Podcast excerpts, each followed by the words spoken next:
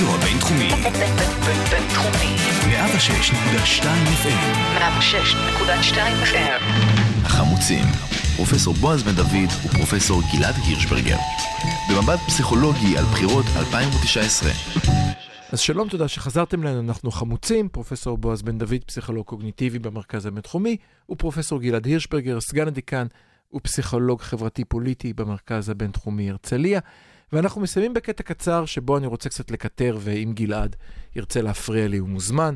אני רוצה לפנות כאן אישית אל חברת הכנסת לשעבר הדוקטור צביה גרינפילד והתורים שלה בארץ, שמעלים אותי באופן אישי, מעבירים אותי על דעתי.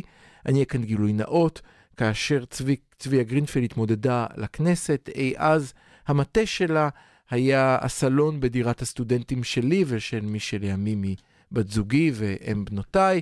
אנחנו ניהלנו לה את הקמפיין בתוך אמונה תמימה שלנו שאישה חרדית בתוך מרץ יכולה לעשות איזשהו משהו, גשר מיוחד שיביא לאיזושהי תחושה בתוך מדינת ישראל שאפשר לדבר בין שני הצדדים ביחד ואפשר להוביל דווקא מתוך היהדות לשינוי ולא אפשר מחוץ. להגיע להבנה. כן, אפשר להגיע להבנה, היא ניגשת אליו נרגשת, אתה מצטטת מאריאל כמובן. היא אכן נכנסה לכנסת, הגיעה למקום השישי, היא נכנסה לכנסת בעקבות יוסי ביילין שפרש בשביל לתת לה אפשרות להיות חברת כנסת, הייתה כ6 חודשים חברת כנסת, פרשה, עברה ללפיד ומאז מלכלכת על מרץ בוקר ערב, ומלכלכת על כך שלא קיבלו אותה או כן קיבלו אותה.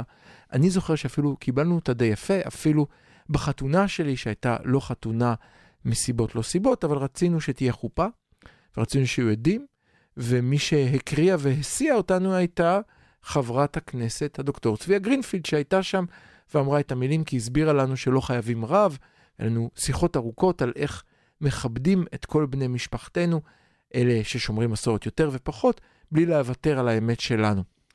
השבוע בעיניי צביה גרינפילד עברה קו, ואני אסביר את הקו. היו פריימריז פתוחים במרץ, מתוך 21,000 איש, 83% הצביעו, זה אחוז מאוד מאוד גבוה, שאומר שהמהלך היה חכם, ואומר שאנשים מצביעים חופשיים הצביעו, זה לא ארגזים, גם לא ניכנס לזה ניתוח, אופן שבו הצביעו, מראה שאנשים הצביעו באמת כי רצו שאנשים כאלו או אחרים יהיו, מתוך הרבה אמונה, משהו עוד דבר נורא משעשע על מרץ, המפלגה שיש לה כמות פעילים ומצביעים בערך זהה, פחות או יותר, עובדה, אין 85% הצבעה בפריימרי, זה לא קורה בשום מקום.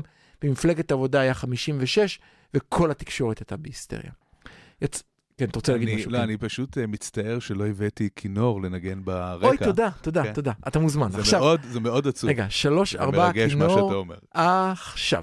בטור השבועי של השבוע הסבירה שהיא אומרת, אני נבוכה ממרץ, שמסתירים את העובדה שהמצביעים שלה, כשסוף סוף נתנו להם לבחור, בחרו ברשימה פוסט-יהודית ופוסט-ציונית. נכון. עכשיו אני מנסה להבין למה היא אמרה את זה. למה היא בחרה במילים האלה? פרט לכך שהיא רוצה לקדם את מפלגתה, שזה לקידימי. מה זה פוסט-יהודית? בעיניי, כאן היא נחשפת כגזענית, ואני אסביר. מרץ ממקום 1-6 נבחרו 2 לא יהודים. זה נכון. זה היום ונורא. המעניין הוא שהם נבחרו בלי שריון ללא יהודים, אלא אשכרה, אנשים כמוני וחלק מחבריי, הלכו אל הקלפי, ושהיו צריכים לשים 4 שמות, שימנו שם גם שם שלא יהודי, שומו שמיים. עבור צביה גרינפילד, זה הקו שבא ואומר, שמרץ הפכה להיות מפלגה פוסט-יהודית ופוסט-ציונית, בגלל שמצביעיה בחרו בלא יהודי לרשיינתם לכנסת. ברשותך צביה, אם את מאזינה ואת לא. אבל אם את מאזינה... זה היה הדבר הכי מצחיק שאמרת היום. אוקיי. אין בעיה. אתם מבינים למה גלעד חבר שלי. טוב לשמור מישהו לידך ששומר עליך נמוך ועל הרצפה. לא, אני מציע שנעשה פינה קבועה בסוף כל תוכנית שנקרא לה שערה בקוסטי. אין בעיה. בוא, תן לי לסעור בקוסטי. שערה בקוסטי. לא, הכתבה של ברק בהארץ נקראה על ידי המון המון אנשים. בוא, אתה התלהבת מיתור בהארץ, אז תן לי גם לי להתלהב מיתור בהארץ. בסדר. לא, אתה דיברת 15 דקות תטור בארץ, אני מדבר 5 דקות תטור בארץ, שפחות ל7, בגלל ההערות שלך. אז, צביה גרינפילד שרצה לכנסת, היו כבר אנשים ערבים ברשימה. היה למשל תיסאי פריד, חבר הכנסת. אבל עכשיו זה לא בסדר, ואני מנסה להבין למה זה לא בסדר. אולי בגלל שבמקום החמש יש דרוזי? אולי הדרוזי הוא הפוסט-יהודי? מי הופך מבחינת צביה גרינפילד את מרץ לפוסט-יהודים? אז ברשותך צביה, שכמו שאמרת מצחיק, אבל אולי לא מאזינה לנו, אבל נקראת היטב בארץ ובטלוויזיה במקומות שהיא מתראיינת, אני לא חושב שזה עניין לבושה לכך שמפלגה ציונית בוחרת לתרשימתה אנשים שאינם יהודים. אני מאוד מאוד מצר על כך שמפלגת העבודה, שתמיד היה במקום לחבר כנסת שאינו יהודי, שהאדם מרשים שהשפיע ודיבר על העובדה ש20% מישראל אינם יהודים, ועל כך שגורלנו הוא יחד ולמצוא איך לשתף פעולה בשביל לחיות פה, החליטה השנה לוותר על כך. ואני שמח שלפחות מפלגה אחת, עם קצת מזל, תכניס לכנסת הקרובה, אחד או שניים שאינם יהודים, נבחרו בלי שריון, ומייצגים את הרצון לחיות ביחד במדינה הזאת. אני גמרתי לקטר, אתה יכול לרדת עליי עכשיו. כל הכבוד. אני, אם מותר לי לומר משהו, אני כמובן לא מסכים עם הדברים של צביה גרינפילד, אבל כן צריך לציין שמפלגה שהייתה פעם מפלגה של ענקים, של אנשים כמו שולה אלוני, של אנשים כמו יוסי סריד. אפילו רן כהן ודדי צוקר, שהם לא ברמה הזאת, אבל הם היו פוליטיקאים ברמה מאוד גבוהה, הפכה להיות מפלגה של חגבים. אני לא מעניין אותי אם הם באים מרקע כזה או רקע כזה, גם פוליטיקה הזהויות היא כן לפעמים עוברת קצת את הגבול, וכן צריך לראות מי הם האנשים עצמם. זאת חבורה מאוד לא מרשימה של פוליטיקאים.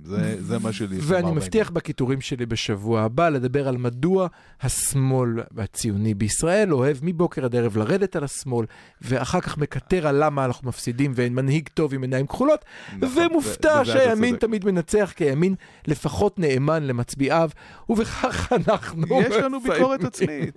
אנחנו גם יהודים, אנחנו לא יכולים אחרת. עכשיו כבר לא, אנחנו פוסט-יהודים.